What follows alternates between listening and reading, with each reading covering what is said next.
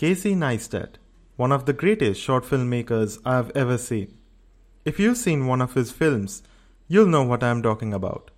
And if you've seen any of his vlogs on YouTube, I'm pretty sure that when you saw his studio in downtown Manhattan, your jaw dropped like mine did. It was a heaven for any craftsman.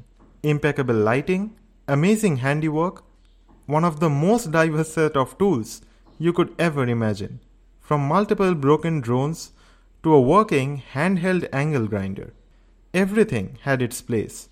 Almost everything was labeled and sorted into boxes. Yet, there was a vibe all throughout, and initially it was a bit difficult for me to put a finger on it.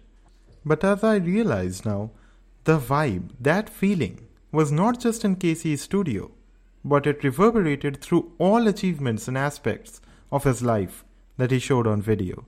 The feeling of chaos.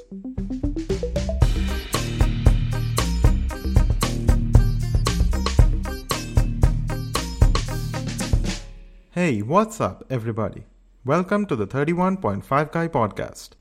I am Rounak, your host, and today you'll come to know the intricacies of chaos and why you should not really try to get rid of it. When an award winning filmmaker of the stature of Casey Neistat works, it is bound to be deep, focused, and very intense. And this is not about after he has won an award, it's from when he started to work hard and work long hours in order to win even his very first award. And from that very inception of his filmmaking career, he had invited chaos into his life. The same holds true for anyone who wants to or anyone who already has achieved extraordinary results. But where does this chaos come from? You see, if you're truly working hard at the thing that matters the most to you, you will not be able to focus on other less important things. And this is where all this other work that you do not have time for starts piling up around you. There's untidiness and disorder. And when you pause your work for some time to look at everything around you, all you see is chaos. Now, it is very important that we not stop our work and start to tidy up the mess around us. This is one of the greatest thieves of productivity. It is generally human nature to stop in our tracks, attend to unfinished business, clean up the mess, and then proceed. But that action is a sure shot way to get derailed from your focus of achieving great results.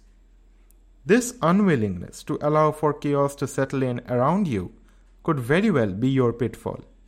By this, I do not mean that your working table could be a mess and you should not pay attention to it.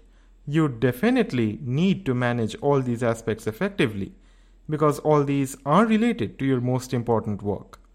But let's say all the other stuff that starts to stack up, for example, meetings that you do not really want to attend, or worse, that you are sure you have nothing to benefit from and nothing to provide, or for example, invitations to conferences or parties that could hamper your work time, or even new work and collaboration opportunities that people want you to be a part of. It is crucial here that you let them settle all around you and keep your attention laser focused on the most important work at hand. When you clear up all the mess that starts to pile around you, it would seem very satisfying.